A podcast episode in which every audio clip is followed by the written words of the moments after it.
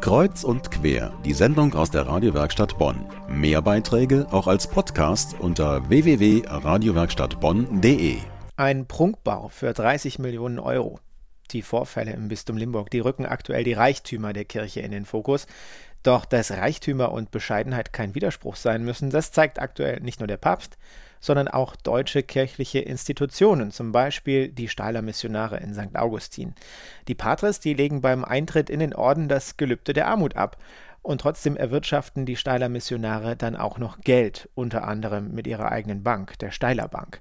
Mit Geld Solidarität zu fördern und die Schöpfung zu erhalten, das waren die Grundgedanken, als die Steiler Missionare in den 60er Jahren die Bank gegründet haben. Das sagt Geschäftsführer Norbert Wolf. Fakt ist, dass diese Bank gegründet wurde, um Gewinne zu erwirtschaften für Hilfsprojekte, für die Menschen, die an den Rand der Gesellschaft leben. Und letztendlich sorgen die Missionare in über 70 Ländern dafür, dass die Menschen eine bessere Lebensbedingung äh, erhalten.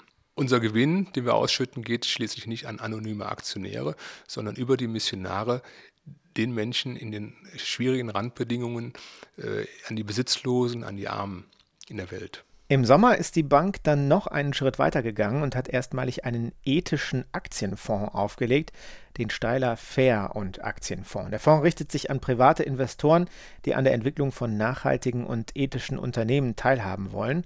Mit diesem Fonds wollen die Missionare Unternehmen zum Umdenken bringen, in einem sogenannten Engagementprozess, sagt Geschäftsführer Norbert Wolf. Leider gibt es ein absolut nachhaltiges Unternehmen weltweit nicht. Und hier haben selbst die größten Unternehmen weltweit noch enormen Nachholbedarf.